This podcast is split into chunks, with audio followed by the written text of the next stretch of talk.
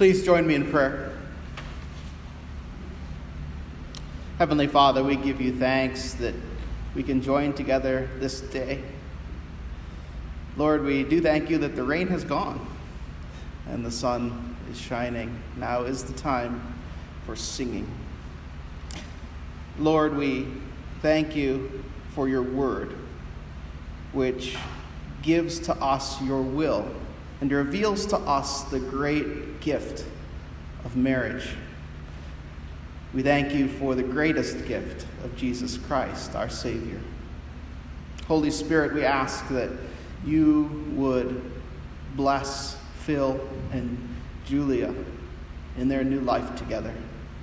But Lord, we also ask that you would highlight for us what great gift you've given us in holy matrimony. Let our understanding be buttressed. Let our resolve be firm, and let our hearts be enlivened with your grace and love. Amen.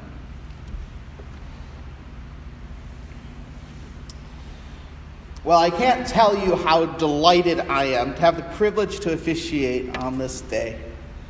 I can remember both Phil and Julia coming into this parish as part of this congregation.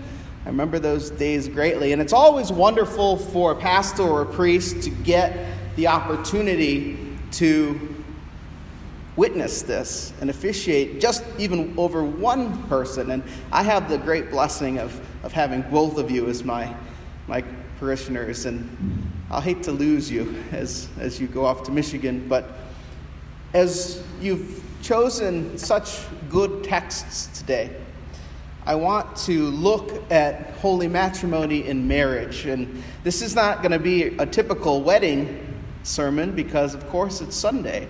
And so we're going to look and examine biblically and, and at the, um, the purposes and what marriage is. And hopefully that will be edifying to all of us. It's a great thing to be able to celebrate a wedding on Sunday morning in the midst of the wider community, for in fact, marriage is not something private but something public for the greater good, not just of the couple, but for every life who they touch, particularly in the church and generally in society. First, we're going to talk about holy matrimony. What is holy matrimony? First of all, does anybody recognize that term anymore? What is matrimony? What is this thing? If we look at the Book of Common Prayer, we see that the service is labeled the solemnization of holy matrimony. That's supposed to make us sit up and take notice and say, wait a minute, what's going on here? What's going on here? How is this different from the common parlance of marriage? Well, first of all, holy matrimony is what? holy, right? Holy. It is set apart, something established by God at the beginning of creation. In Genesis, God institutes and forms the institution of, the estate of, however you want to look at it, holy matrimony. Before the fall, before human beings had sinned holy matrimony is created. And therefore, it's something that we enter into. That's the first thing. It's not something that we create.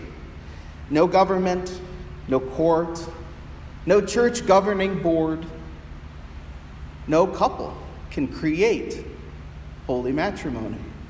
It's for that reason that in the Anglican tradition we don't allow people to write their own vows because that sends the wrong message. That gives people the impression that they're creating this love.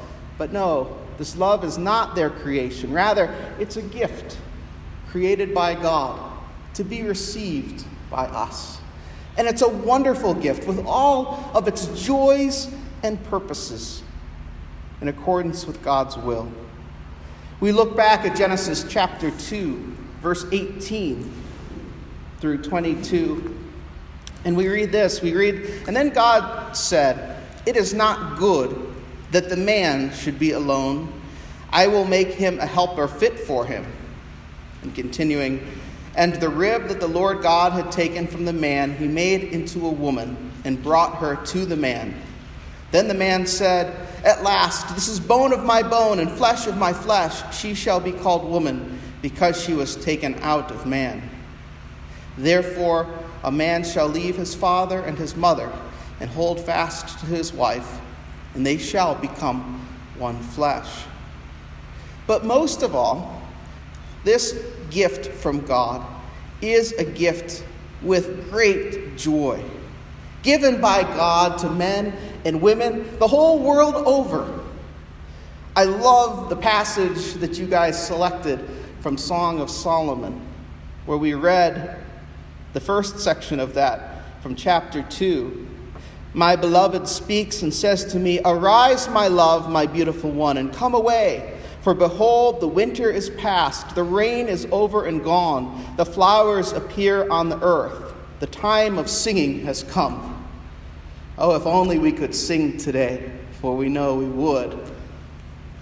And yet, I'm sure your hearts are singing as we heard that played on the organ. The Song of Solomon is love poetry. It's written from the king to his wife. And its idiom doesn't always translate, right? If you read the entire book, you'll know that there's imagery in the Song of Solomon that that just doesn't translate in the 21st century. And you made a good selection, by the way.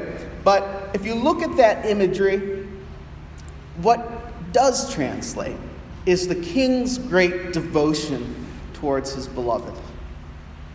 The church has said that there's a second reason, way rather, to read the Song of Solomon. And it's not just about the king writing to his beloved, but it's also a way of seeing how God expresses his love to his beloved, the church, to his bride, his chosen people.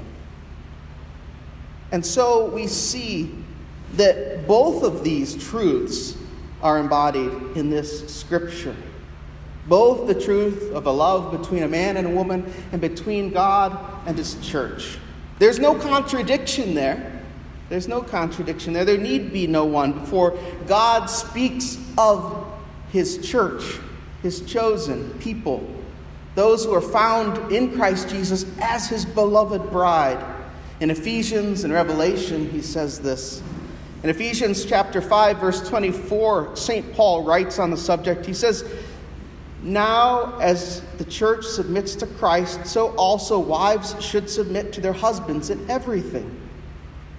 In verse 25 Husbands, love your wives, wives just as Christ loved the church and gave himself up for her to make her holy, cleansing her by the washing with water through the word.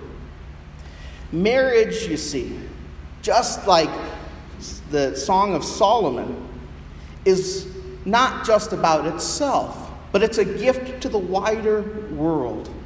Holy matrimony is this image of God's love for his church. It's the greatest gift of Jesus Christ, but it's demonstrated between man and wife in holy matrimony in a special way. For this reason, the church has long called holy matrimony either a sacrament or a sacramental rite. In our Anglican tradition, we call it a sacramental rite. What does that mean? It means that in the midst of the wider community, we find marriage to be an instrument of God's grace. That there's something going on beyond just a covenant, beyond just vows, beyond just a promise. So that in marriage we see Christ at work. That can be seen throughout the purposes outlined in the marriage service for holy matrimony. When a quick Christian man enters into holy matrimony with a Christian woman, they step into something that gives grace and life beyond themselves, and they show forth Christ's love. They receive his love as a gift and they give that gift to the wider community. In it, God has given us a huge privilege in seeing His creation and joining Him in creation. The purposes for which God has ordained holy matrimony are found in that preface, which is found in your bulletin. Take a look with me at that. It's called, it's in the preface section of it. It's outlined. You all know the words very well. It begins, Dearly beloved, and continues on, right? What are the purposes for marriage outlined here according to the Bible? Number one, procreation. Number two, mutual joy and help. Number three, sexual purity. And number four, the building up of God's kingdom. Those are awesome things, aren't they? And without God's grace, we would be lost to be able to even fathom accomplishing them. And yet, that's the purpose of this sacramental rite. That's what you're entering into. That institution, nothing less.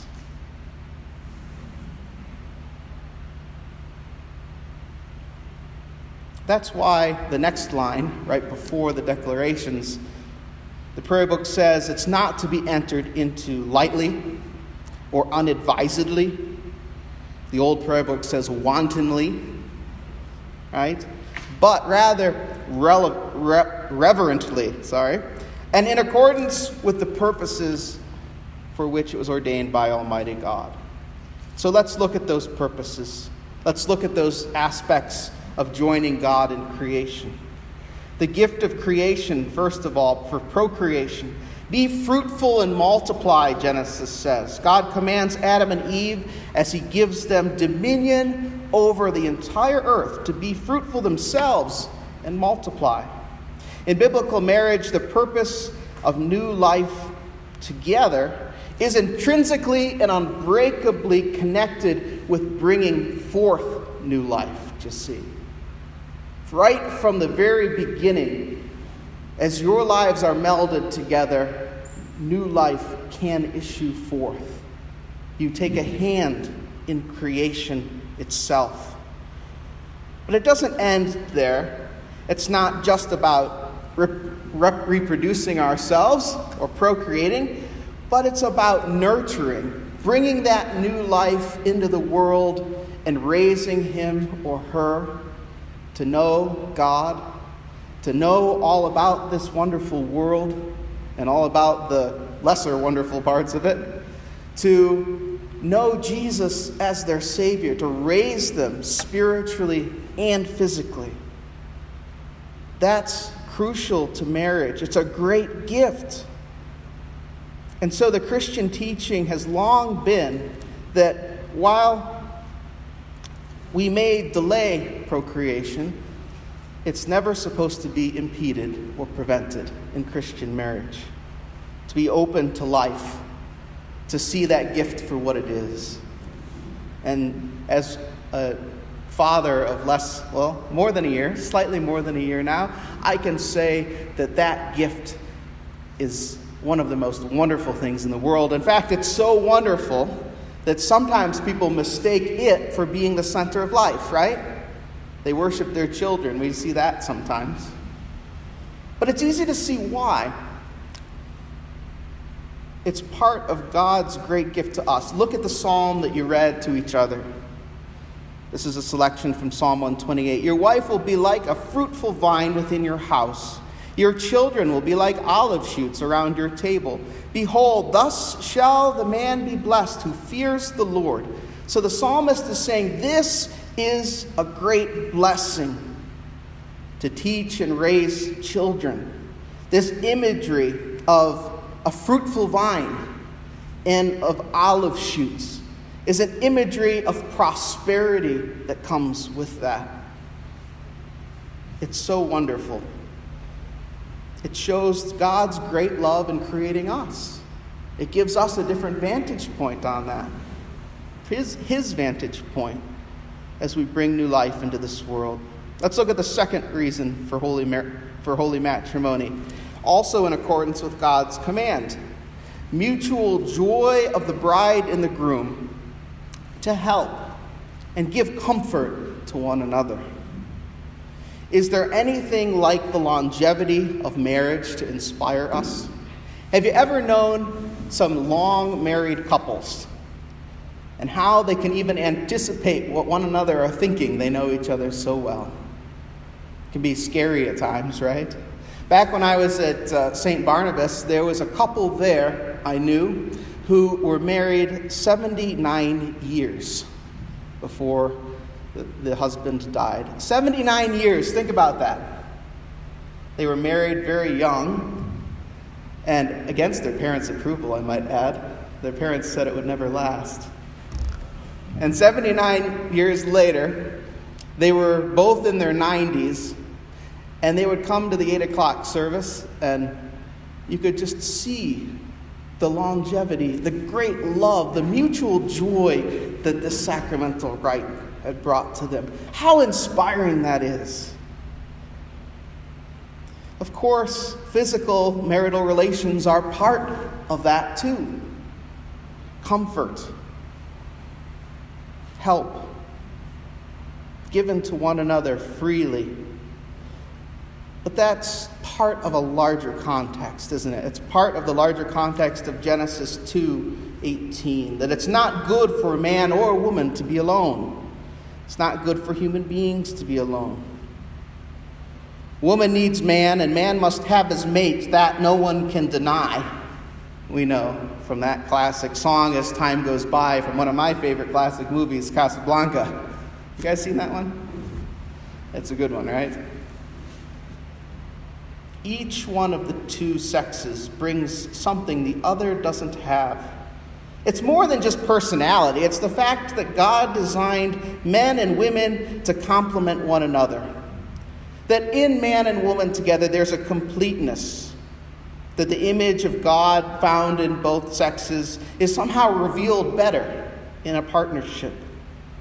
In addition to the creation story, Jesus himself spoke on this reality when he was teaching on the subject of marriage in Matthew chapter 19. Jesus said, haven't you read? That at the beginning the Creator made them male and female, and said, For this reason a man will leave his father and mother and be united to his wife, and the two will become one flesh. So they are no longer two, but one flesh. Therefore, what God has joined together, let no one separate. We'll quote that later it's not only God's plan that men and women join together in marriage, it's actually God. This is according to Jesus. It's actually God who joins them together. Do you see what he's saying here? What God hath joined together.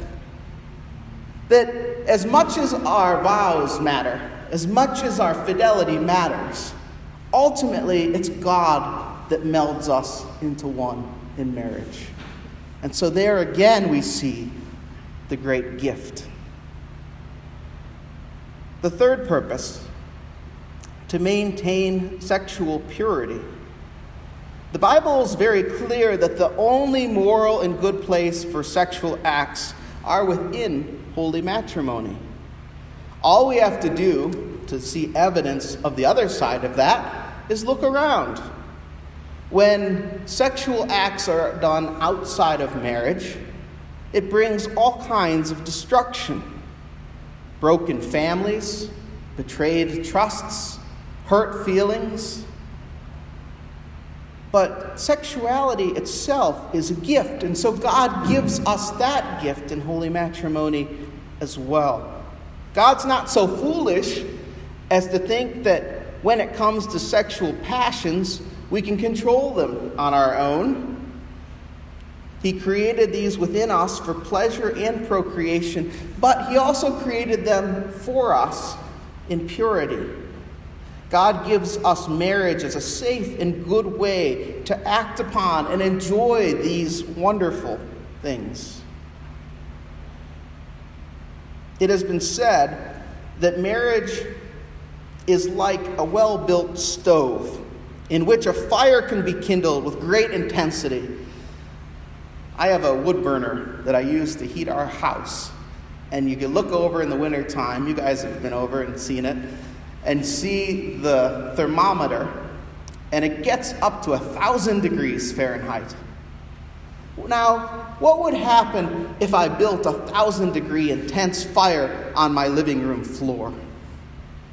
There wouldn't be a living room floor very long, for one, and my house would burn down and all my possessions with it, for another. Engaging in sexual activity outside of marriage is like building a fire on your living room floor. But God gives us the gift of marriage as a container, like that stove. When that fire is going in that stove, it gives great warmth, comfort, and health to all those in the house. So is marriage a gift in this area as well. In our modern society, there's this idea that somehow emotional security, fidelity, and trust can be divided from sexuality. But the idea is that they're one and the same, that intimacy of one has to be with intimacy of the other. The heart, the body, the mind, as the preface to the prayer says, have to all be linked together. We even have a word today in this division that would have been laughed at, and rightly so, a hundred years ago. How many of you ever heard the, the, the phrase sexual identity? What a foolish phrase that is. This is my sexual identity, as if your identity is rolled into your sexual preference. How foolish, how vile, how against God's intention. In fact, we cannot identify ourselves by our sexuality, otherwise, we will be destroyed. C.S. Lewis famously writes in his book, The Four Loves We may give our human loves and the unconditional allegiance which we owe only to God. But when we do, they become they don't become gods, they become demons, and then they will destroy us and also destroy themselves. Sexual fulfillment and pleasure is made for relationship. Marriage is that committed relationship that restrains and channels it again into creation of great joy and new life. It is a gift from God. Point number four holy matrimony is not for its own good, as you can probably already see. Or perhaps it's better to say it's not merely for its own good, but it's for the good of the church in addition to the couple and for the good of society writ large. Holy matrimony is a good of the community. And therefore, I am thrilled to be doing this here in our community. Here in our fam- with, with your family and with our church family. As Phil and Julia wed, they are building a new community. The most basic social contract, and of course, so much more. One bound together to the other in covenant. That community will be a place of stability and joy for each of them and for their future family, whatever that looks like. But this small community of these two persons is also the building block of the church.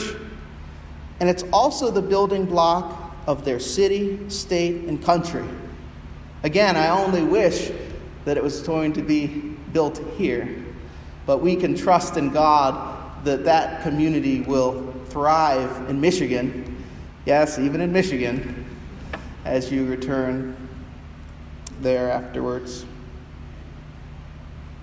As theologian Mark Noll writes in his commentary, the evidence of social science is overwhelming that faithful families with a father and mother are the setting for wider social stability.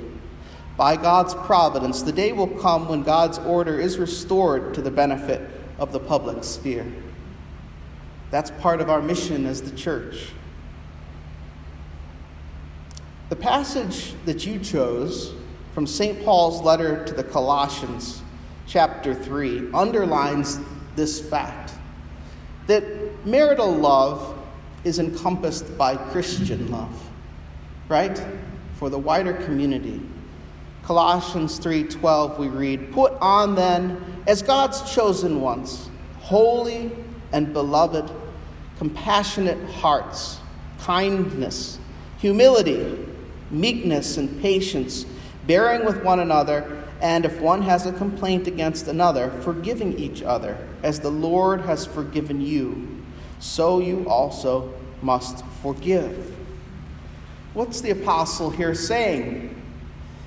He's saying that a Christian's relationship with his spouse or her spouse or with the wider church is based on these things compassionate hearts, kindness, humility, meekness, patience, and bearing with one another.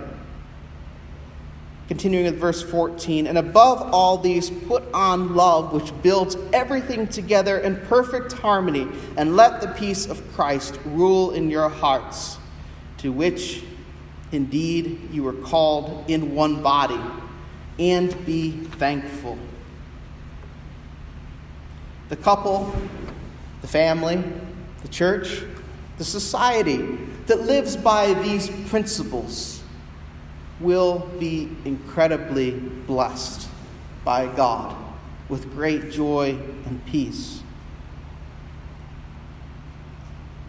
But at the same time, notice how he says, put on love to bind them all together. Now, this congregation's been going through a sermon series on First John. We just finished that. And so we know all about what Christian love or charity is right? The fact that it's not something we can build, but it's something bestowed upon us that we can then excel in as a theological virtue. The family built on that will endure. The couple whose relationship is built on that will last forever. But holding on to these ideals and principles and building upon them is, in the end, not what makes that success. It's true, they're good to guide us, but ultimately, notice what's at the heart of what St. Paul says in that passage love and forgiveness. Why? Because even at our best, we cannot love this way on our own. I can tell you that even in the best of marriages, sometimes we have to rely on God's grace. I should amend that and say, always we have to rely upon God's grace, but sometimes we're more aware of it than others. God's grace brings us to that place of loving the other person so much and so unconditionally that we can set our ourselves aside and say, for the good of God for the good of love, for the good of our relationship, I ask your forgiveness, dear. Help me. Help me. You see, that's the center of it all. God's love, God's gift, creation, restoration, health, mutual joy, sexual purity, and building up the kingdom all comes from abiding in the love of Christ. So, my charge to you, congregation, is to better understand holy matrimony, whether you're married or not. Help uphold those who are. And to you, Phil and Julia, as you start this new life together, you're doing it right. I know both of you. We've had lengthy premarital counseling, right? Over Zoom as it has been. But I've known you before that. And I've seen how the Holy Spirit demonstrates God's love through you as individuals, whether in Sunday school or whether being a catechist and leading a section of the church, whether participating in the good of the community with the convoy of hope, all of those things that you can look back upon. We see the fruit of God's love in each of you. Together, think of how much more God will use you for. He will. For united in holy matrimony, you're more than just the sum of one another. You're something new. You're something beloved. You're a gift from God to the community, to your families. But ultimately, you're vessels for God to bring these gifts, not just to yourselves, but to everyone whose lives you touch. I praise God for that, and I ask His blessing upon you. In the name of the Father, the Son, and the Holy Spirit. Amen.